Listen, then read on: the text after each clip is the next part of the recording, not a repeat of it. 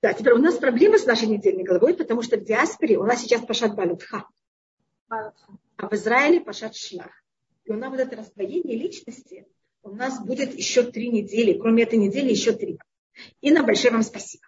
Но им легче, они уже слышали на прошлой неделе да. наше обсуждение, поэтому... Вы, вы будете, они в диаспоре вы будете готовы неделю с чем-то заранее. Вот, да, им даже проще. Да. Так что все в порядке. Равницав, у меня возник такой вопрос. Мы всегда учим недельную главу, но мы говорим про шлах сегодня. Да, хорошо. Хотите про шлах, пожалуйста. Я только, я только не хочу, чтобы никто из расчет меня не путался. И поэтому я, понимаете, как подчеркиваю, что это у нас так. Хорошо. А Виталь Хая, вы правы.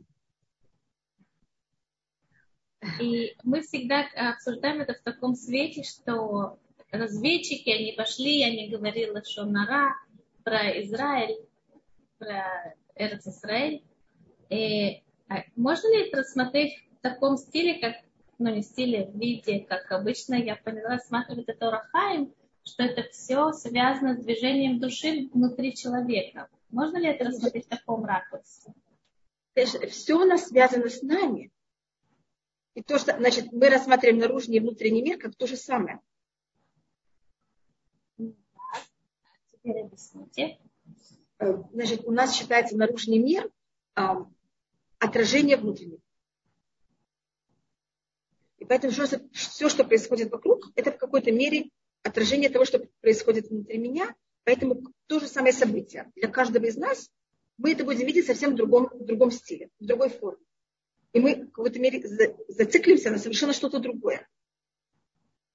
Потому что для каждого из нас это что-то другое. И глобально то, что мы рассматриваем наружный мир, это значит, во мне есть какие-то проблемы. И Всевышний нам это показывает как в зеркале, только очень увеличенном зеркале. Для того, чтобы я, потому что когда это такое нормальное зеркало, я же, если я хочу очень хорошо посмотреть на свое лицо, мне надо увеличить, увеличить, смотреть в увеличенное зеркало, чтобы видеть любую морщинку, любую там неправильную вещь на моем лице. Это то же самое у нас в нашем характере. Поэтому, когда, когда мне показывают такую карикатуру, я вдруг это просто понимаю, понимаю, и даже в какой-то мере немножко встряхивает меня, понять, что и где мы находимся. Я, рассматр... да, я рассматриваю весь мир как такая карикатура себя.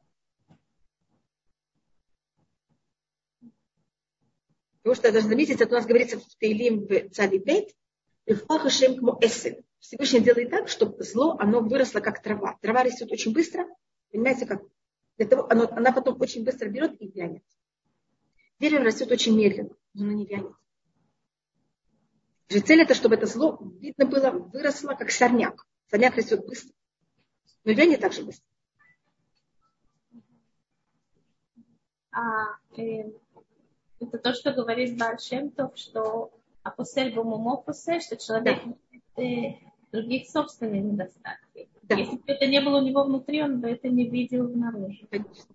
Даже если бы он видел, это, он бы не застревал на это. Когда мы на это застреваем, поэтому я сказала, когда это у нас как будто мы застреваем на это, это становится какая-то, понимаете, как это, обстоятельно, не совсем обстоятельно, мы застреваем, это мне как-то мешает, я не могу пройти дальше. Значит, это моя проблема, поэтому я в этом месте застреваю. А, то есть не просто мы видим свои недостатки, а именно те, на которых мы застреваем. Да. И в связи с нашей недельной главой, как можно это рассмотреть? У нас в нашей недельной главе есть несколько э, моментов, которые мы можем взять и рассмотреть.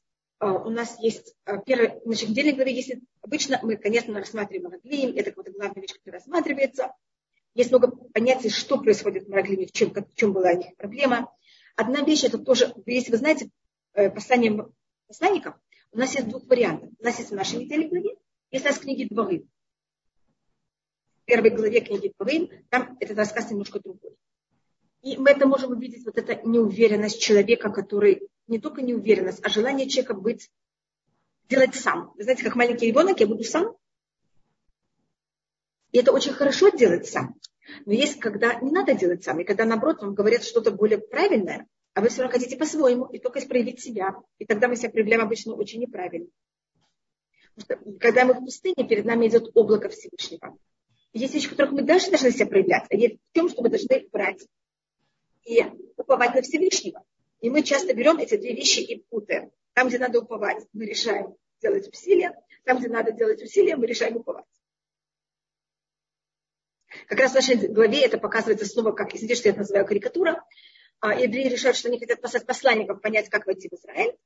А, зачем? Здесь перед вами облако, которое вам показывает, как идти. И оно же решит, куда вы будете ходить. А потом, когда Муше им говорит, не ходите никуда, все, вы не можете войти в Израиль. Сейчас это вам не дано, вы 40 лет останетесь в пустыне. Евреи говорят, нет, мы пойдем и будем воевать. Это Мапели. Понимаете, почему это называется как карикатура? Поэтому есть э, одно из объяснений, почему евреи так хотели сделать, это им было, это у нас есть уже Пашат Балютка, а им очень тяжело, это духовный уровень. Он, он, от них, он их выжимает психологически. И они понимают, что если они сейчас войдут в Израиль с облаком Всевышнего, с очень неестественной войной, они в Израиле останутся на том же самом уровне, как в пустыне, а у них на этом уже нет психологических сил. Они хотят войти в Израиль как нормальные люди. Поэтому они хотят спасать посланников и захватить Израиль естественно. Что значит высокий уровень занимал много психологических сил? Ведь духовный уровень, он питает человека, наоборот. Но он также, э, нет понятия только, значит, если человек не совсем к этому уже готов, это немножко выше его сил, это очень тяжело. Это как Йом-Кипур. Йом-Кипур питает, он меня подпитывает Йом-Кипур. Но если я решу сделать три дня в Йом-Кипур, или Йом-Кипур не в Йом-Кипур, у меня на это почти не будет сил. Ты только подумай об этом, не будешь. Евреи в пустыне не совсем как Йом-Кипур, но что-то похожее. Но ведь они же не сами себе это придумали, это было да. Всевышний. Конечно. Если их поставил Всевышний в такую ситуацию, значит, но он же их не поставил в ситуацию, которую они не могут выдержать. Конечно. Это то, что они должны были понять. Это то, что Мужчин говорит. Поймите, Всевышний вас знает. Если он вам дал, значит, вы можете. Вы говорите маленькому ребенку, ты можешь это сделать, ты сможешь. А что он говорит? Боюсь, не могу. Бывает такое? И если бы он это сделал, он сходит, он бы тогда взял и поднялся на другой уровень, он тогда бы имел от этого удовольствие. Он боится сделать этот прыжок. А что, какая вот эта вот внутренняя точка, которую человек должен понять, где она находится, чтобы, с одной стороны, требовать от себя там, где он не находится, а с другой стороны, не говорить, я не могу, я не могу. Человек должен понимать свои слабости, человек не должен перепрыгивать выше головы, это тоже совсем неправильно. Может быть, я просмотрю, где это говорится. А когда Всевышний говорит об этом, он говорит имя. Э, а я читаю в недельной главе, 14 глава, 14 посуд, эм, и Всевышний говорит, я же беру, и я же вас, вы находитесь сейчас в пустыне. Может быть, я даже скажу слова Муши. Авананха «А умедалем бамут, бамут анана таулех лифнем йомаму, бамут эшлайла. А Всевышний говорит, Муше повторяет то, что говорит, а, о том, что я же вас веду. Видите, как все идет по тому, как я, э, если у вас облако, если у вас же все, почему вы в какой-то мере на, на это не облокачиваетесь? Э, это также э, говорит Калев и Ушу, они говорят, почему, вы, почему у вас нет, значит, одна из вещей это иметь, я думаю, что две точки тут надо быть. Одна точка это уверенность Всевышнего, связь с Всевышним, другая вещь это уверенность И когда у человека есть это правильно, и не, когда мы прыгаем выше головы, это момент, когда мы не уверены в себе. И мы хотим себе или другим доказать, что мы кто-то, когда мы по-настоящему внутри себя очень честно знаем, что мы не те. А когда не надо ни себе, никому не доказывать, что мы не те, кто мы по-настоящему, мы совершенно в мире с тем, кто мы, нам это все не надо. Это тоже требует скромность, э, понятия и мир с самим собой. Кто я такая? И тогда мне не нужно, понимаете, делать какие-то неописуемые поступки. И, конечно, уверенность Всевышнего, упование. Я только могу сказать, что люди, которые а, у них не было вот этого отношения с родителями, которым я просто хочу быть честным человеком. и у них не было создания вот этого ощущения, что на родителей можно полагаться. А Всевышний нас сотворил так, может быть, я уже говорила об этом, что а, для нас вот это ощущение уверенности, оно строится, для того, что построилось от наших отношений с Всевышним. Мы же должны как-то это построить в себе. Нам это строится с родителями. Если это не было с родителями, это, конечно, много тяжелее. Тогда их именно вот, то, что их работа в этом мире, это именно заниматься этим. Всевышний каждому дал что-то другое. Есть люди, которым Всевышний дал этих родителей, которым можно было уповаться. Уповать, извините. Поэтому это не их работа. Их работа что-то другое. Значит, никто не должен сказать, а, а, а что со мной, а почему мне так? Да, это твоя работа. У каждого что-то другое. Поймите, у каждого что-то другое и точно так же тяжело. Только по-другому. И одного это научиться уповать на Всевышнего, хотя у него это, естественно, нет этого ощущения а у другого это помириться со своими недостатками, у третьего это, понимаете, как это что-то, это высокомерие, у пятого это что-то еще было страхи, у шестого что-то десятое. Значит, это одна сторона, э, э, что произошло во время Мараглим, это вот их не, не, эм, не мир самим собой, понимаете, и, конечно, первым делом это неуверенность не упование на Всевышнего. И как вы говорите, если он нас создал сейчас в пустыне, а требует от нас такой высоты, мы сможем. Это как говорит Калев Алюна Али. Вот я почитаю вам слова Калева. Это 14 глава, 8 посук.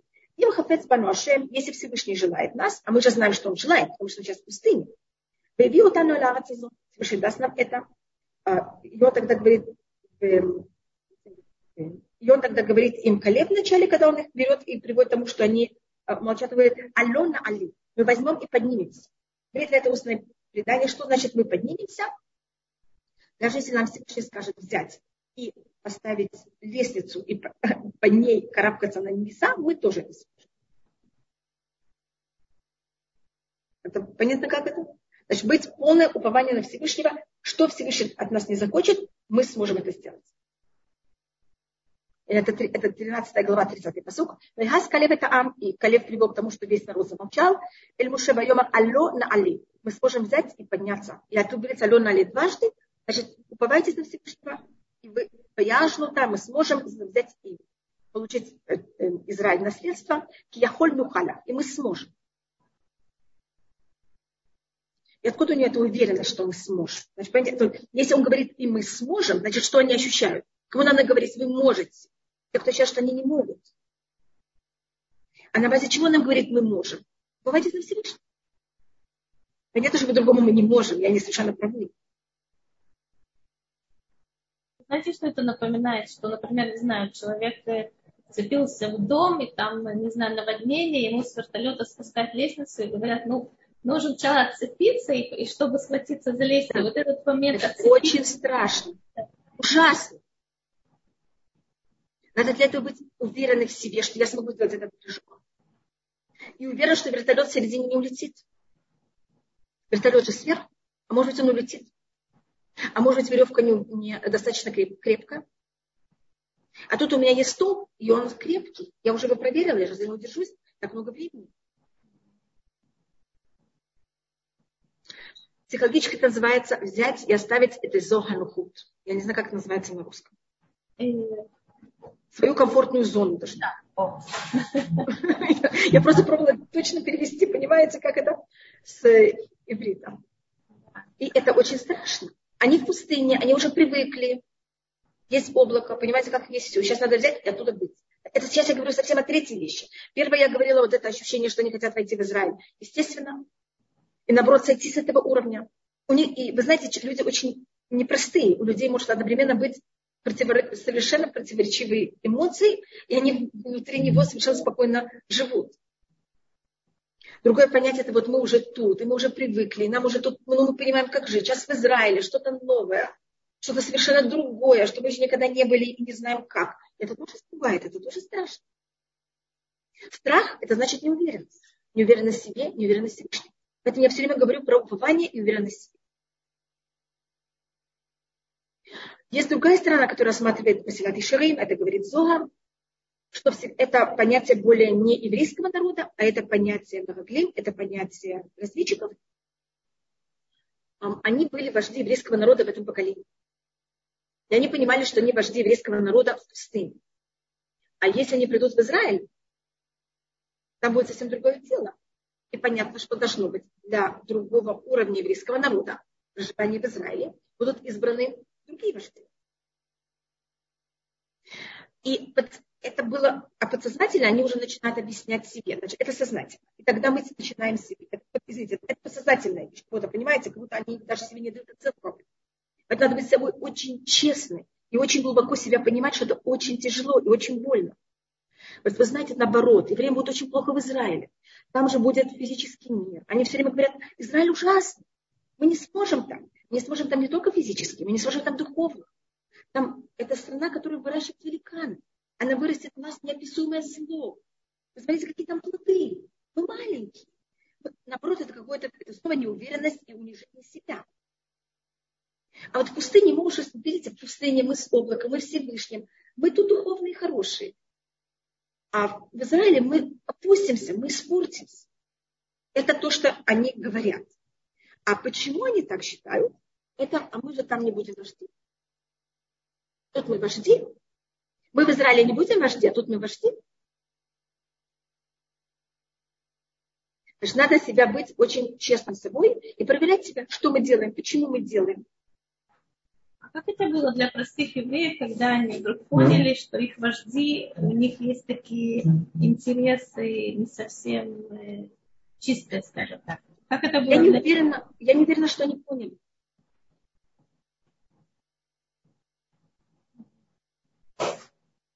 Потому что когда мы в таком сами внутри себя нечестные, мы и других так, понимаете, как это для нас это норма, что другие тоже такие. Тогда другой вопрос. Как сегодня людям быть с тем, что они сталкиваются, в людях, у которых они привыкли, такое происходит, потому что все живые люди, все ошибаются. И видят людей, которых они хотят видеть примером для себя, да, в духовном плане, вдруг они обнаруживают у них такие вещи, которые просто отталкивают, скажем так. И такое да, это, это у нас очень тяжелая вещь. А, и мы должны быть к этому готовы. Мы должны быть, значит, и это снова, мне кажется, взгляд на мир маленького ребенка. Это взгляд на мир подростка. Значит, я маленькая девочка, для меня родители идеальны. Я сейчас выросла немножко. Я, какая проблема между родителями и детьми в подростковом возрасте? Что дети вдруг открывают глазки и видят их родителей по-другому. И это очень тяжело и родителям, что они вдруг ощущают э, в глазах своих детей какое-то унижение. И это очень тяжело детям, что они понимают, что они вдруг на этих родителей не совсем могут опираться. И это не те родители, которые бы они хотели брать от них пример, как жить дальше. Поэтому мне кажется, чем вожди себя ведут более честно, признаются в, своих, в своем ограничении, показывают постепенно людям что они люди тоже, они тоже будут ошибаться. И то же самое родители, конечно, это должно быть очень правильно, дети должны понимать, что можно на родителей абсолютно опираться, и, но родители тоже люди. Родители, которые хотят быть слишком идеальными в глазах своих детей, это потом приводит к очень большим... А мы, а мы никогда не, мы не можем быть идеальными, мы люди. Это приводит к очень большому разочарованию. Да, есть такая тенденция, человек увидел перед собой какого-то духовного такого. И первые два года, по моим наблюдениям, да, идет сплошная идеализация. О, это великолепный человек, идеальный, просто я, все, я так счастлив. Через два года начинается, человек обнаруживает недостатки, и тогда вообще полностью диаметральное отношение получается. И это сказывается на, на, на общем религиозном поведении человека. Так я думаю, что это, это взгляд ребенка. Это когда человек тоже в духовном плане, он себя ведет как маленький ребенок. Мы тоже в этом должны быть взрослые. И кроме того, у нас есть такое понятие, что, конец, я никому этого не предлагаю, извините, я что это говорю. Но папа мне рассказывал, что в свое время было принято эм, перед тем, как брать и выбрать себе равина, его проверить. И проверяли в очень маленьких и неприятных вещах. Скажем, пример, который я всегда привожу, это рассказывается в Гимаре. Папа приводил другие примеры, я привожу э, другой пример. Пример, который есть в устном предании, что один человек, э, ученик, хотел решить, будет ли этот человек его раб или нет. Он к нему пришел в пятницу.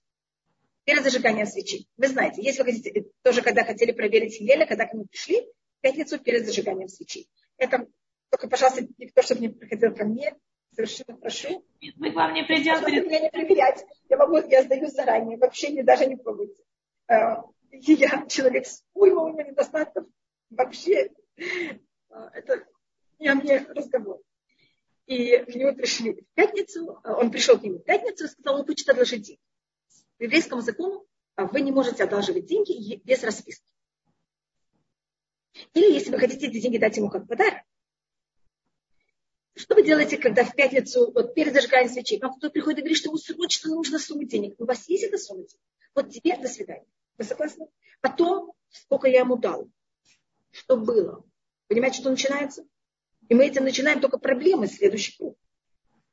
И этот раввин сказал, ой, извини меня, пожалуйста, приведи писца, приведи свидетелей, мы сделаем документ, вот тебе деньги. Все, сейчас ты можешь быть мой раввин. Он показал, что он даже в очень такое, понимаете, узкое время,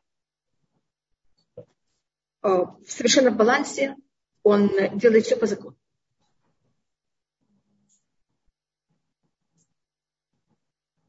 И мы, не, мы должны понимать, что все люди, вот эта идеализация, мы не, это как будто немножко, это в моих глазах немножко идолопоклонство. Мы не можем никакого человека заменить Всевышним. Всевышний полноценный, мы люди, мы не полноценны. Вы можете выбрать, что вы от этого человека учите. Но не превращайте человека в идола. И это у нас понятие того, что любой идол должен быть разрушен. Когда вы кого-то превращаете в идола, вы этим приводите к тому, что этот человек должен явно вести себя неправильно. Потому что вы его делаете идолом. Это, вы сказали, идеализация. Идеализация напоминает мне слово, понимаете что? Идолопоклонство. На самом говорится про Даниэля, что его на Навуходнецар, Даниэль был неописуемо мудрый человек, он даже мог сказать другому человеку, что ему снилось ночью, понимаете, на каком уровне. И на Навуходнецар просто был вообще, такого никогда не слышал, не видел. И, он, и а, тогда а, говорит устное предание, что там какие-то вещи, что Даниэль очень страдал от этого, что его как будто бы, понимаете, превратили в идол. человеку, который чувствует, что его превращает в идола, очень идеализирует, может быть, наоборот, ему говорит, нет, я, у меня всегда Конечно. И, вы... и он даже как-то это показать, конечно, это вещь, которая, это у нас происходит с Муше.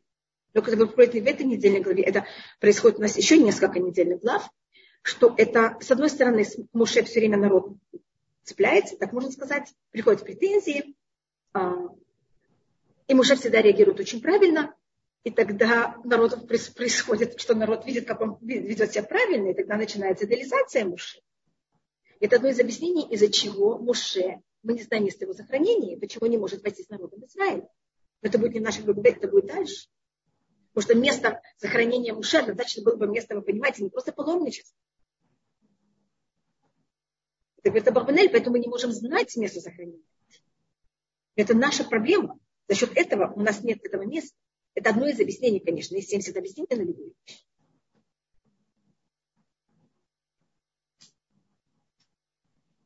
Поэтому ничего, пожалуйста, кроме Всевышнего, ничего не отделись. Не, понимаете, не прощайте ничего. Ни человека, ни места, ни времени. Никого.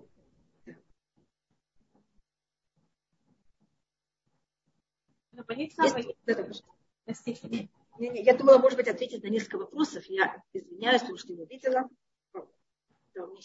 Логично было бы, что Всевышний поддержал дух уровня еврейского еврея. Почему же не было так?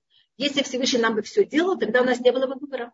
Вся цель наша в этом мире – это чтобы у нас был Извините, я, мне кажется, почти каждый раз, когда вы мне такой вопрос спрашиваете, это мой ответ. Что это может быть не очень приятно, но я понимаю, что я бы хотела, чтобы кто-то что сделал вместо меня, но вы понимаете, что это не всегда возможно.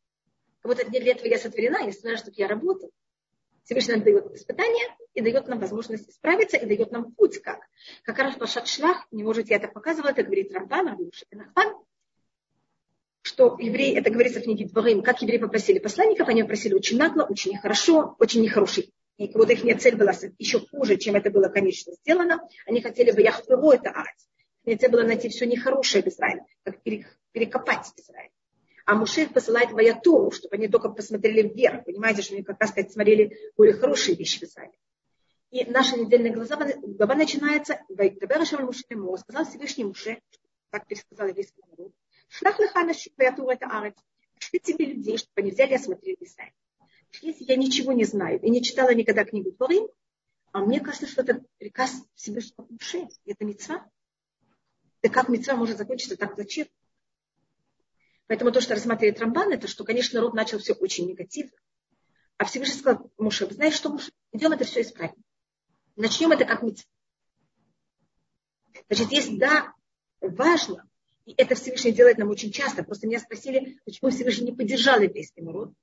Всевышний очень часто берет это даже по Балутха. Мы видим, когда есть перевернутые нулы. Когда еврей делает, еврейский народ делает первую ошибку, не дальше, только одну. И начинает вставать не на правильный путь, сегодня Всевышний нас поддержит дает нам какой-то вариант исправления. И если мы на это подаемся, великолепно. Если нет, это уже наш выбор. Всевышний нам помогает, но у нас есть уже выбор. Всевышний даже это называется Раф Хесед, он какой-то помогает нам, даже когда мы уже встали на неправильный путь. Он нам, вот вы понимаете, как это еще раз нас подталкивает в правильную сторону. Но выбор остается же за нами, для этого мы сотворены в этом мире. Тут были еще вопросы. Это очень важный вопрос, который вы спросили. И это была, мне кажется, Козлова. Екатерина, не макова, что я вам ответила. Сейчас тут есть э, доброе утро, а как же нам решать, как сделать выбор? Э, Татьяна, вы совершенно правы. Это в каждом случае надо кем-то посоветовать. Э, то, что я могу предложить всегда, это только советоваться с кем-то, с кем-то, конечно, правильным, потому что другой человек, он обычно более объективный. Конечно, надо искать самого объективного человека, которого мы можем найти в своей среде, и посоветоваться с ним, потому что тогда обычно, когда это видно со стороны, это немножко лучше видно. А Виталь, извините, я только должна посмотреть, почему я не могу посмотреть. Извините, что-то у меня такое с Виталь Хая. Вот. А, а как можно обрести или сохранить эту непредвзятность? О, этим надо быть очень честно к себе и не бояться своих, своих слабостей. Даже когда человек хочет видеть тебя слишком, это в какой-то мере понятие скромности. Если я в какой-то мере высокомерна, я не могу терпеть все недостатки. Как это может быть? А если я скромна, я понимаю, что Всевышний мне дал эти недостатки. Я человек, как любой другой смертный. Я тогда могу увидеть себе эти недостатки. И, эм, и надо быть очень честным себе и все проверять. Но это, это не просто, это очень сложная вещь. И когда у меня начинается... Поэтому самое важное качество в иудаизме – это скромность. Она дает мне возможность видеть себя а, чисто. Получается, еврейский народ не малка, да, получается, еврейский народ не выучил тот урок, ведь и сейчас полно людей, которые также размышляют, как разведчики. Конечно, да. Если мы выучили этот урок, у нас бы проблема разведчиков уже решилась. А мне кажется, что у нас это еще, мне кажется, мы еще достаточно серьезно живем в периоде разведчиков. Я имею в виду, мы еще, снова, извините, я беру такое нахальство на себя, и а, это то, что мне кажется. Мы тут не рассмотрели все стороны разведчиков, но из того, что я, а, там есть понятие ненависти, евреи говорят в книге Дворим, это написано в книге Дворим, что Всевышний нас ставил в пустыне, потому что нас ненавидит. Значит, это понятие ненависти, а говорит на это устное предание как раз, а, это как раз то, что вы говорили, что человек чувствует себе. Это он говорит также, что происходит в научном мире. Что так как еврейский народ, они были в этот момент как будто бы достаточно наполнены ненависти, поэтому они видели любое, любое поведение Всевышнего как ненависть. Как научить быть честным собой, э, Елена, это, конечно, очень непростая вещь. Первым как говорю, быть скромной. И когда вы видите в себе недостатки, быть этими согласны и не, не ощущать как будто бы разочарование в себе лишь. Понимаешь, что это данное. Исава, если можно задать вопрос, я не знаю, это аналогия правильная и неправильная, она, наверное, чисто физическая, не внутренняя. Но очень многие люди, приехавшие, например, из Украины, из России, да, приехали из, из, из общин очень теплых, очень дружных, очень хорошо организованных, да, и в какой-то мере, как будто они были в пустыне, не в Израиле, но была очень поддерживающая была обстановка. И приехав в Израиль, обнаружили себя каком-то таком смятении и не находят того, что они привыкли. Да? Как можно поддержать себя в такой и, пожалуйста, только, это извините, я хочу только прочитать, что мне написала Наташа, я слышала ваш вопрос.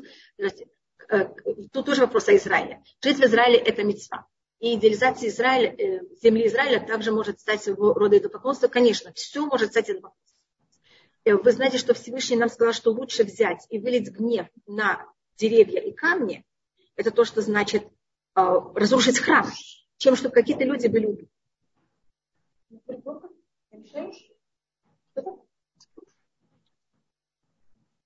Тоже, э, э, второй вопрос, нужно ли стремиться в Израиль любой ценой? Нет, у нас есть точные законы, какой ценой мы можем стремиться в Израиле. Какой... Если, скажем, у нас, конечно, Израиль это очень-очень, видите, я живу в Израиле. И э, когда мы получили разрешение в Советском Союзе, мы могли поехать в Америку, и папа решил все-таки поехать в Израиль, и папа хотел с 8 лет жить в Израиле но у нас есть э, случаи, скажем, если это голод, если занятия туры, жениться. У нас есть всякие случаи, когда мы да, должны выходить из Израиля. Все имеет какие-то свои и грамки.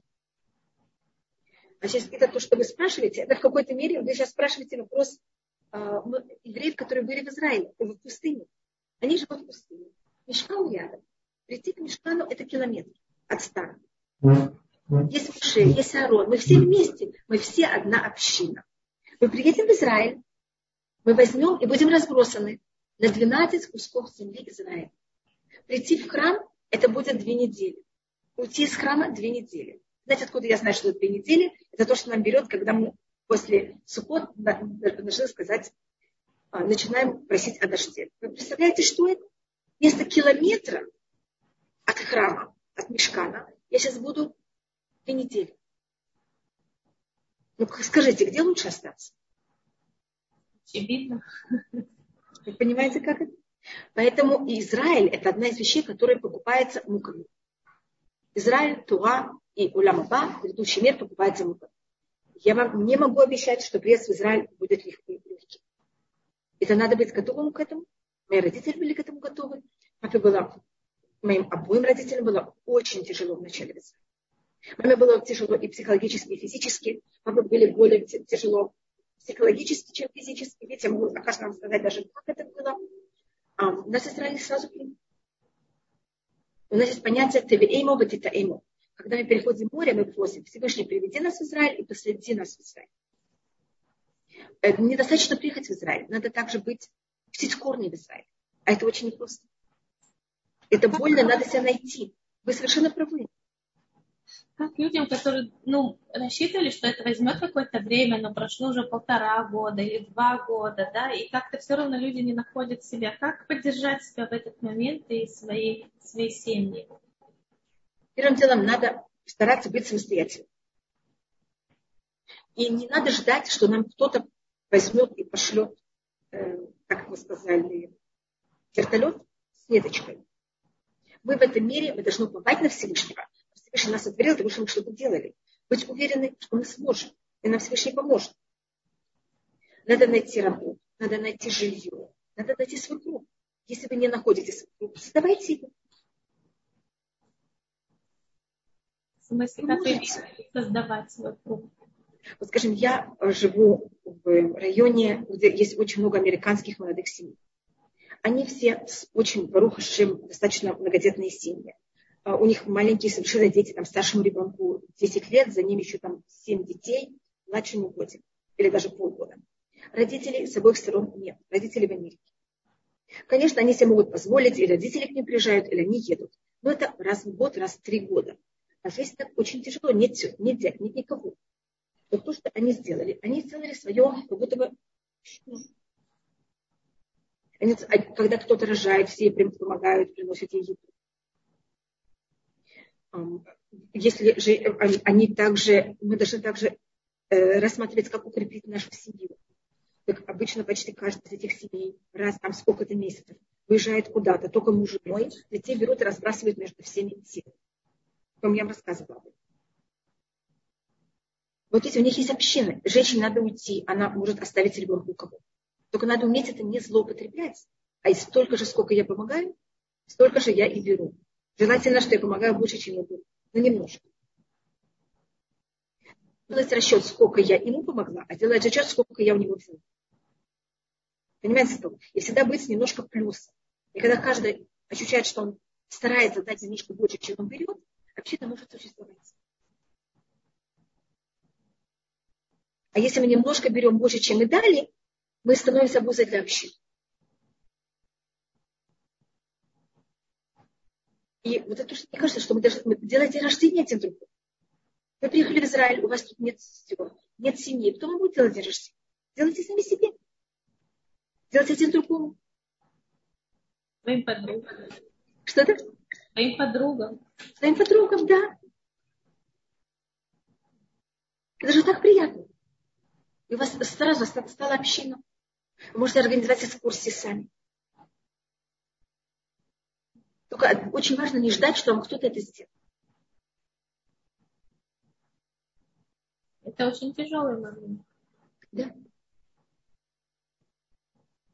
И вот если вы, и тогда вы себе сами создаете общину, и эта община ваша. Вы говорите уже про этап, когда человек уже начал действовать. Но есть какой-то этап психологический, который подготовка к этому действию. Какой психологический этап, чтобы человек вышел из состояния вот ужаса, где оказался, и как мы будем, мы вернемся, мы не вернемся, может быть, еще там вернемся или мы здесь. Вот это вот состояние, оно очень человеку выбивает из колеи. Конечно, вот я думаю, что вот вы, вы сейчас здесь, вы пока завтра не возвращаетесь, старайтесь вот это время жить как можно лучше. И тогда вы решите, когда вы будете более э, уравновешенные, вы сможете лучше решить. А когда я стою все время на чемоданах, я не решаю, я ничего хорошего себе не делаю, я решить ничего не могу. Поэтому вот вы сейчас здесь, постарайтесь вот это время, пока вы решили, решили. Вы знаете, обычно мы не совсем решаем, это решается вместо нас, мы остаемся или нет. А просто пока старайтесь быть, вот, чтобы вам было как можно более комфортно.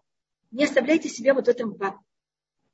Вы знаете, мы все живем в каком-то понятии. Мы не знаем, что с нами будет завтра. Никто. И вот это время, которое у нас есть, живите максимально хорошо.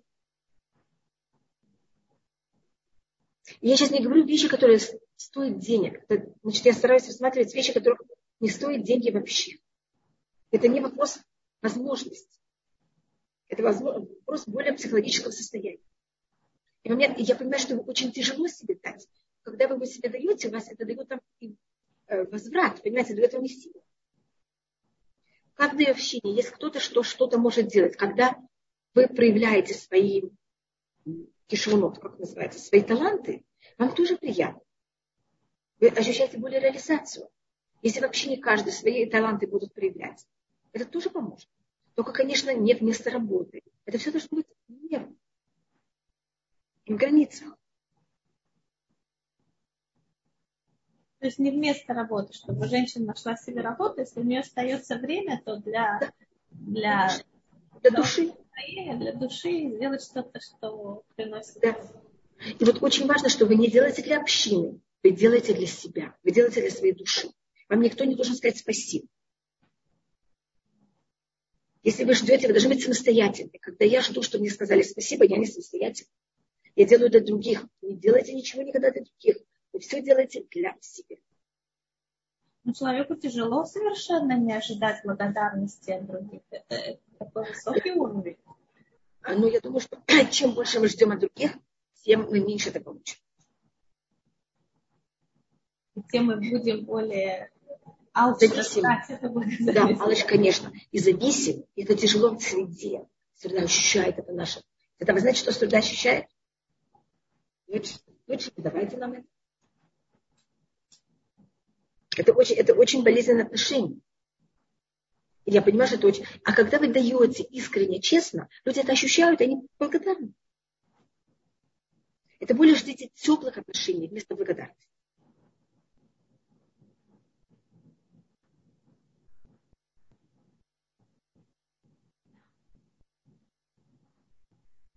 есть вопрос. Самое сложное понять, что хочет от нас Всевышний в каждый конкретный момент. Он хочет от нас именно то, что он хочет в эту конкретную. И как я, я занимаюсь математикой, занималась математикой, и я вижу мир как початковую задачу.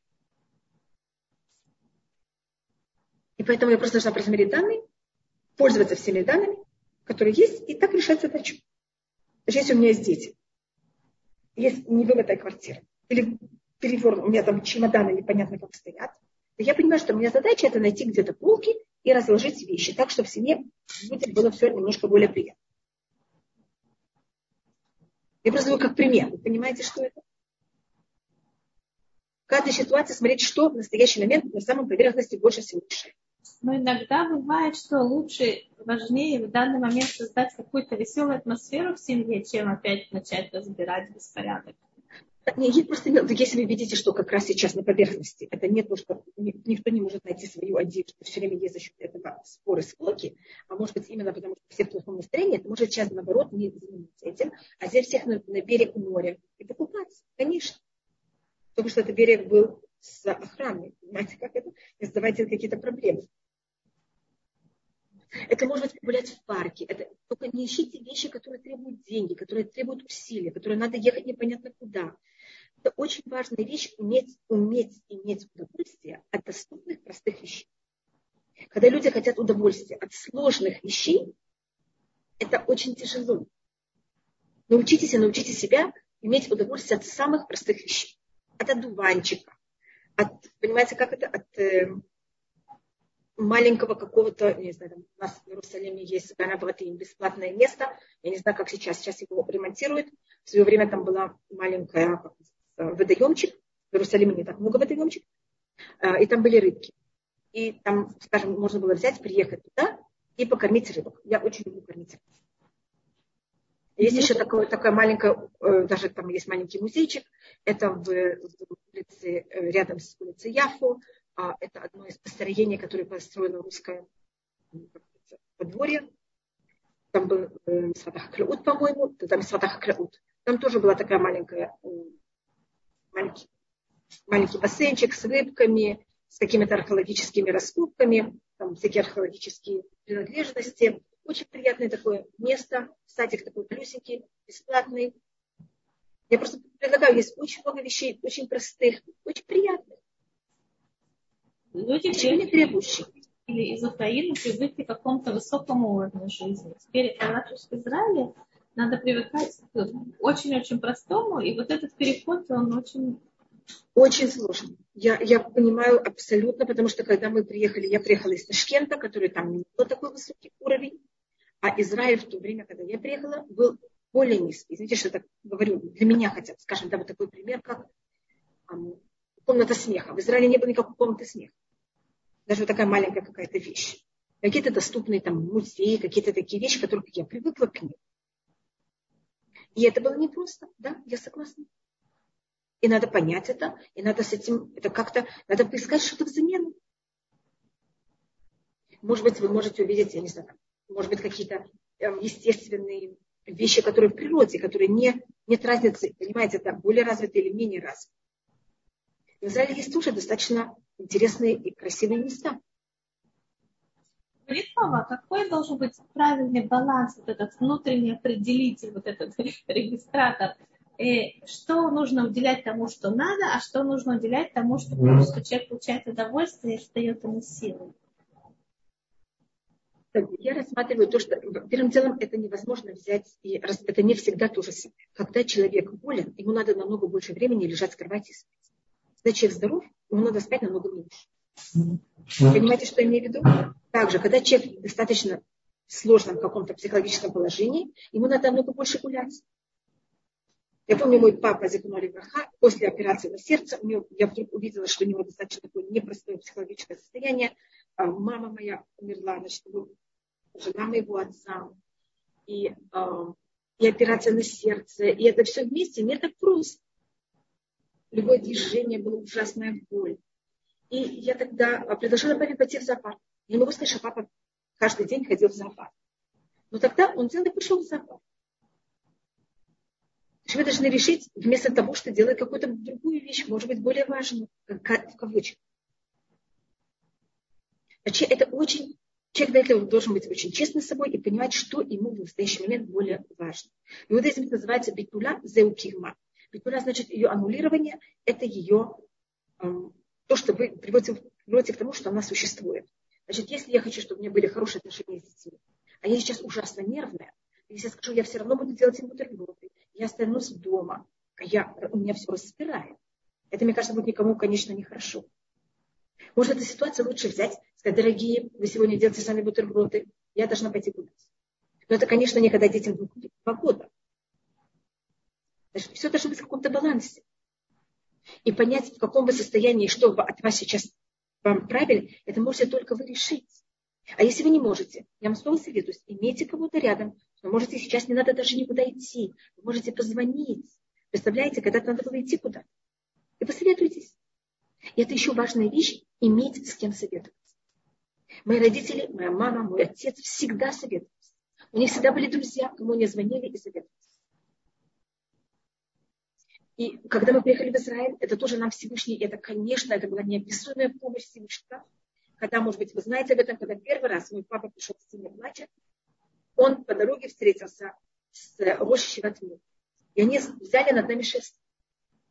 И приехали вторник, и начиная с принципа уже после шаббата, они уже было это знакомство, значит, просто Всевышний помогает. Есть эти люди. Только вопрос, вы будете их слушать и будете с ними советоваться. Советоваться это не значит делать все, что они говорят. Советоваться что это советоваться. Они вам дают данные этого места и объясняют, как они видят этот мир. И вы должны взять и понять, что вы и как вы, и как вам правильно в этом мире жить. Совет это не идти по стопам. Совет это э, двухсторонний диалог. Когда я слушаю кого-то, это идеализация. Когда я советуюсь, это моя ответственность тоже.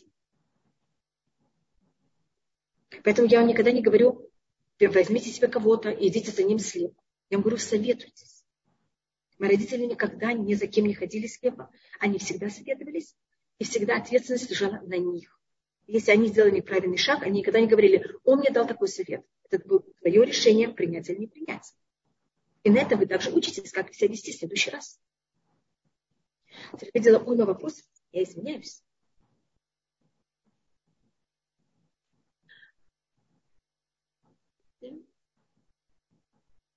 Это снова, это, это Таня. Мы в Израиле 4 месяца. Вау! Добро пожаловать вам в Израиле. Это совсем непросто.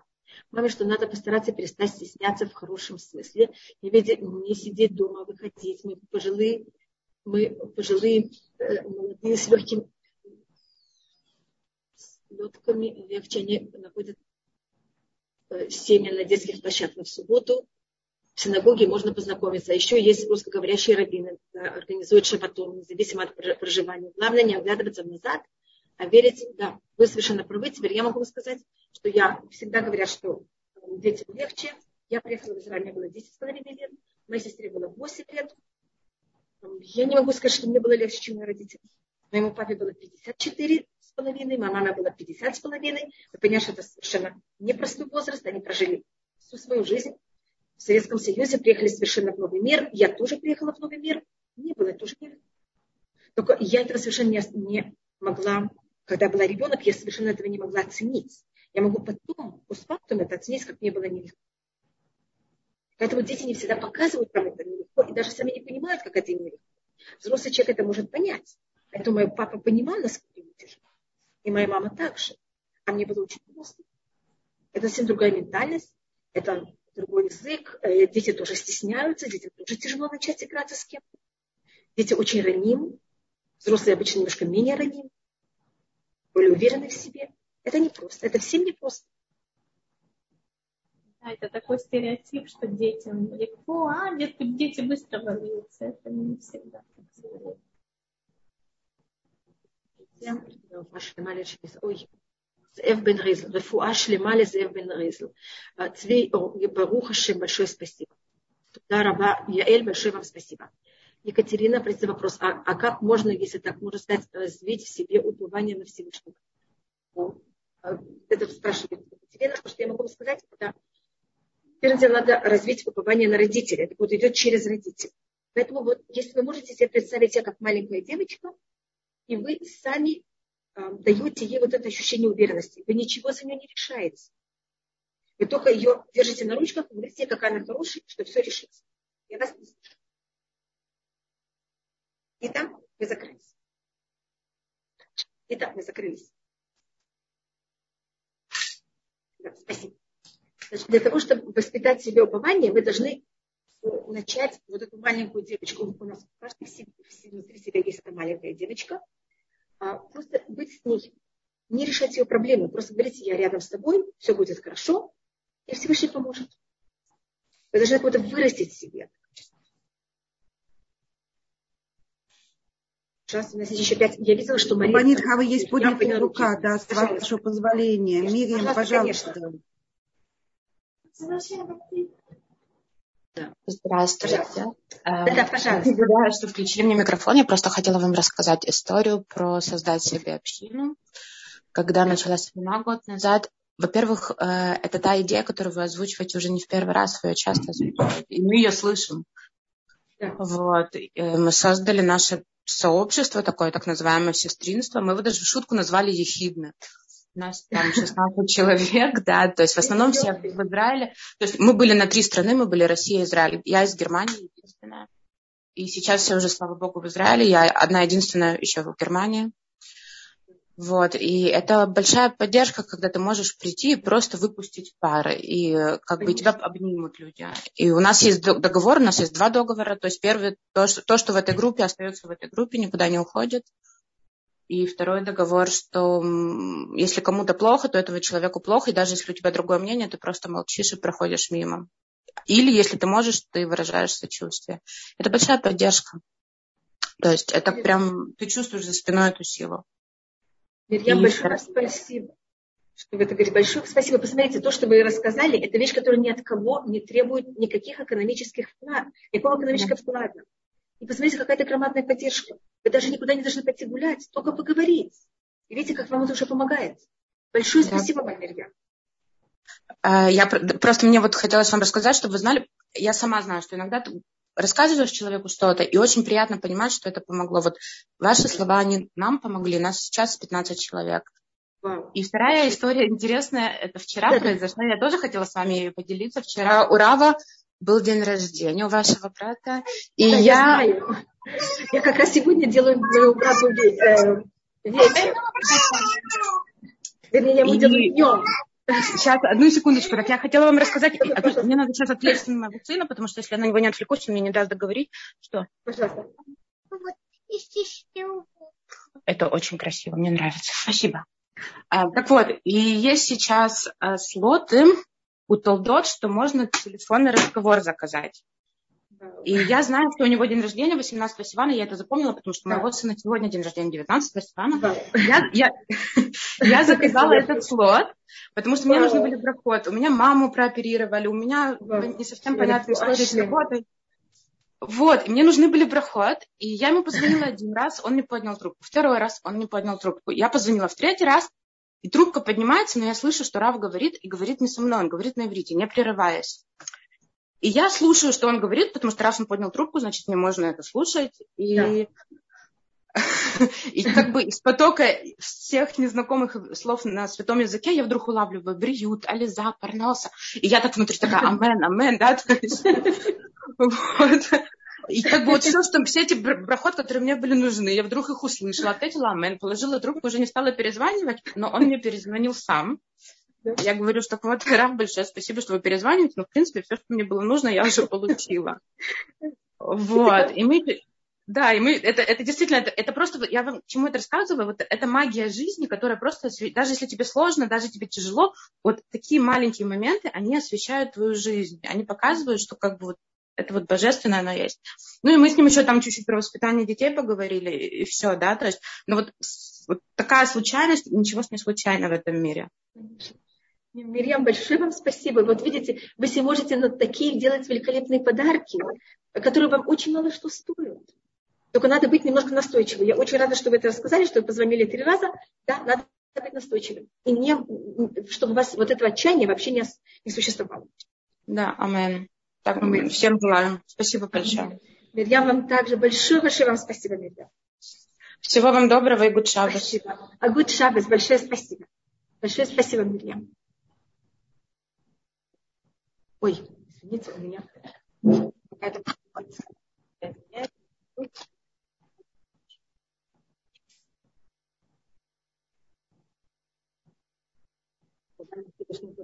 Очень э, э, в возрасте это чувство незнакомо.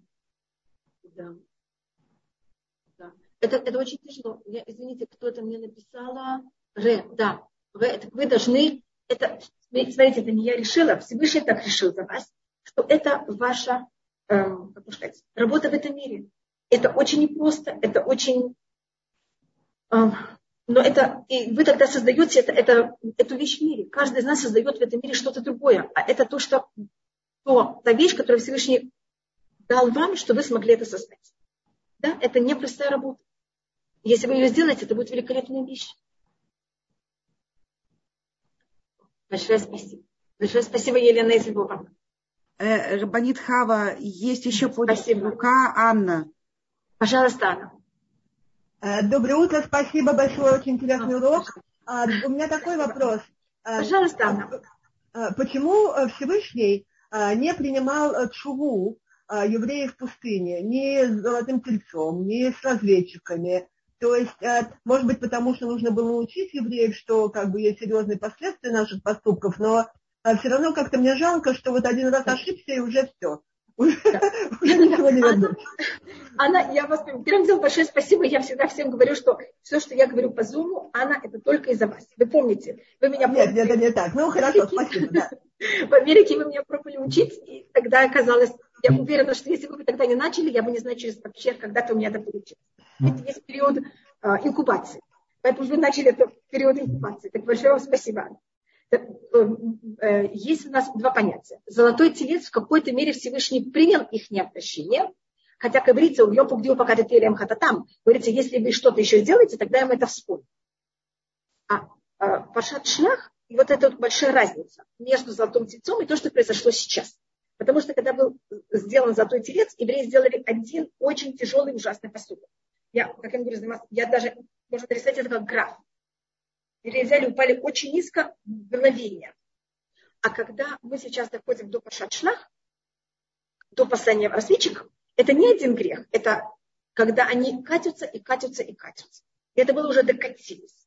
Значит, есть у нас случай, когда кто-то делает один нехороший поступок, и это, конечно, очень тяжело, а есть, когда человек, это его уже поведение.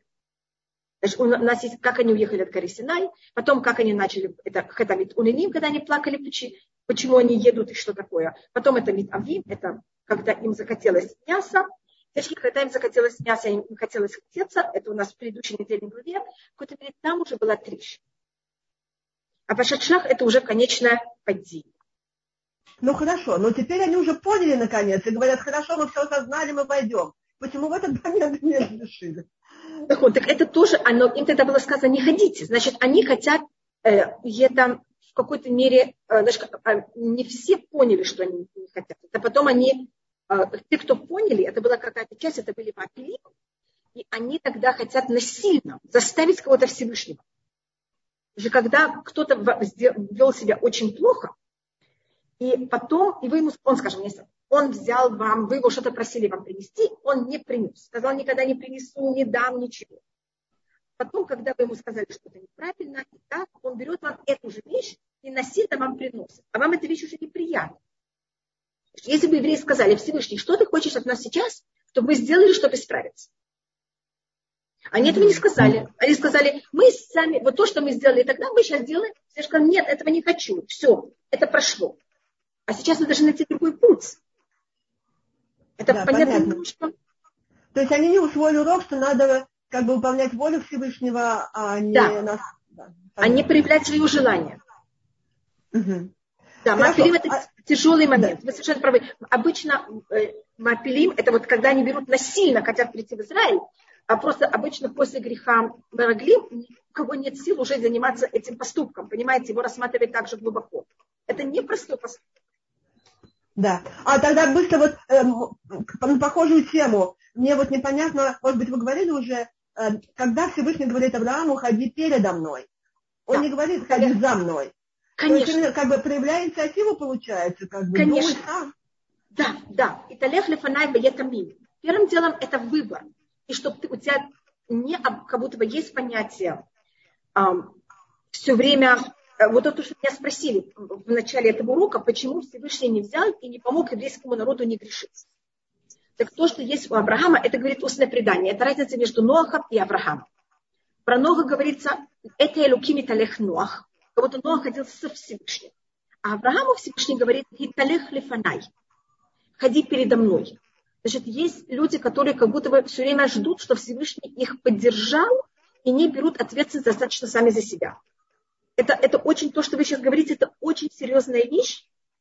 И это у нас рассматривает Месилят и Шарим во второй части. Я, я, я делю Месилят и Шарим на две части. Это не поделено по-настоящему.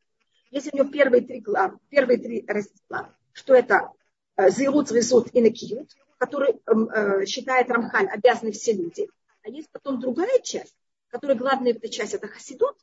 И там Рамхаль рассматривает, что человек должен иметь инициативу. Если он не берет инициативу, это неправильно.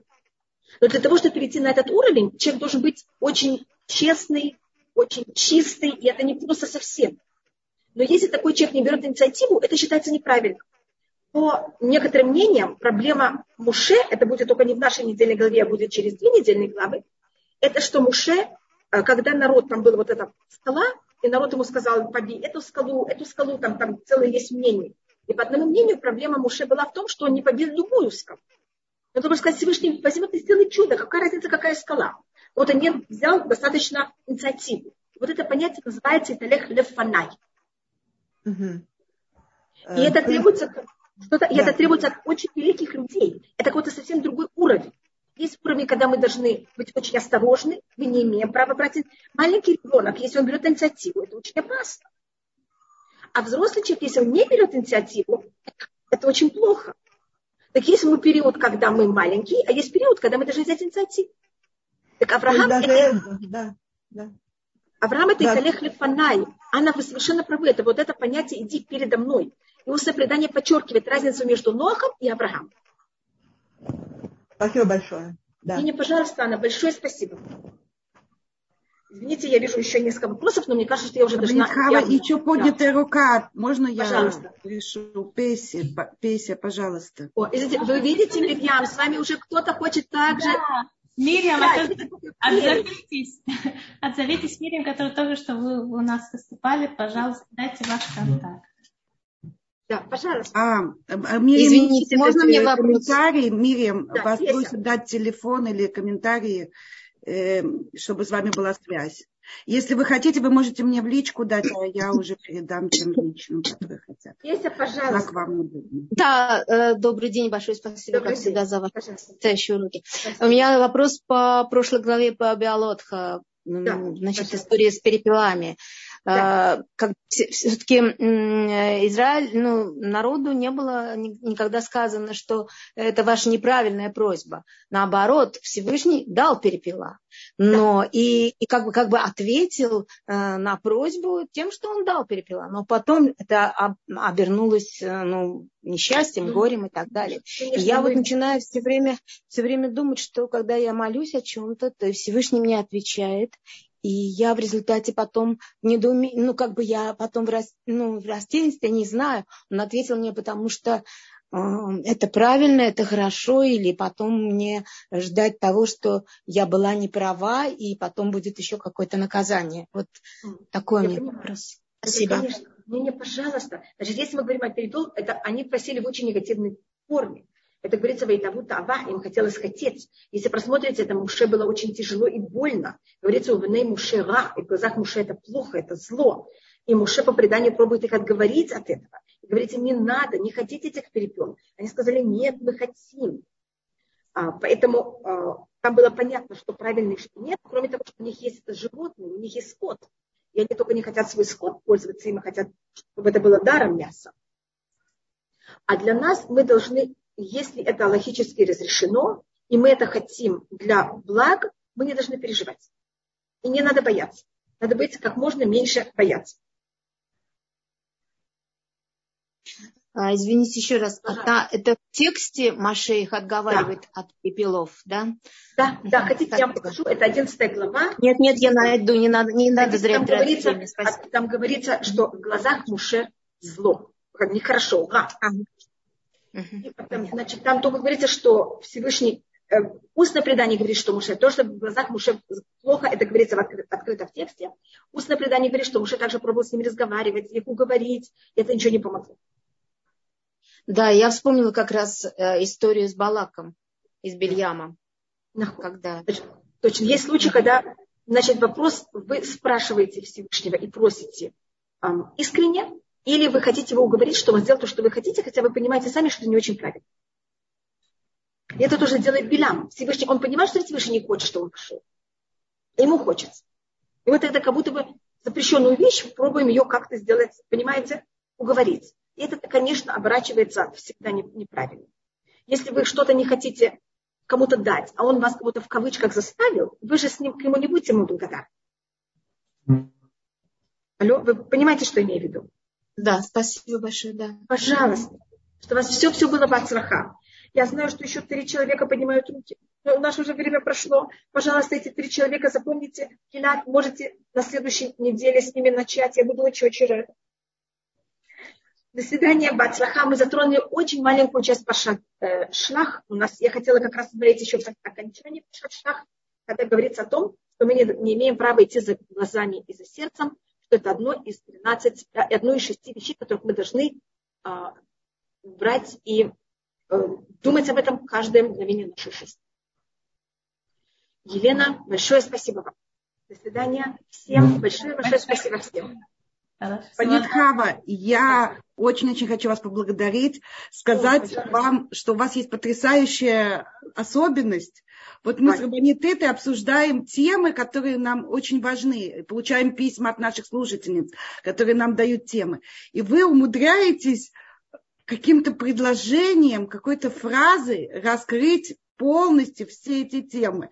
Я над тем пять насчитала, которые у нас были ну, задатки, которые мы планировали сделать, и вам так легко вы находите слова, чтобы нам ответить на наши вопросы по жизни. И, в общем, огромное вам спасибо. Я не знаю, смогла ли я выразить, что я хотела сказать. Я просто сижу тихо, слушаю и, и просто вот глотаю каждое слово и, и, и просто, ну, у меня нет слов.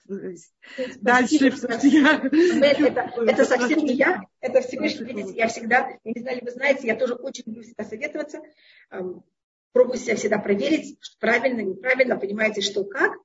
И вы знаете, Ита может вам сказать, насколько я люблю советоваться и мучаю, вначале особенно мучила бедную Иту.